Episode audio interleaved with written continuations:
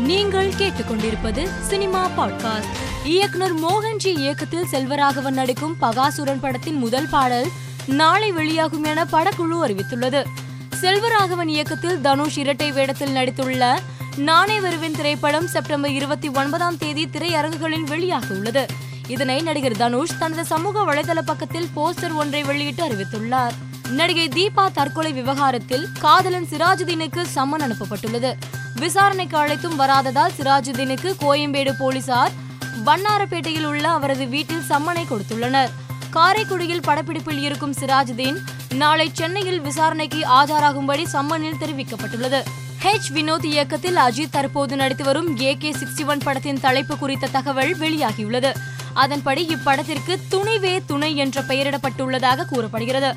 விரைவில் இப்படத்தின் fast look போஸ்டருடன் title குறித்த அதிகாரப்பூர்வ அறிவிப்பும் வெளியிடப்பட உள்ளதாகவும் சினிமா வட்டாரங்கள் தெரிவிக்கின்றன. இயக்குனர் அருண் மாதேஸ்வரன் இயக்கத்தில் தனுஷ் நடிக்க உள்ள கேப்டன் மில்லர் திரைப்படத்தில் கதாநாயகியாக நடிகை பிரியங்கா அருள்மோகன் நடிக்க உள்ளதாக படக்குழு அறிவித்துள்ளது.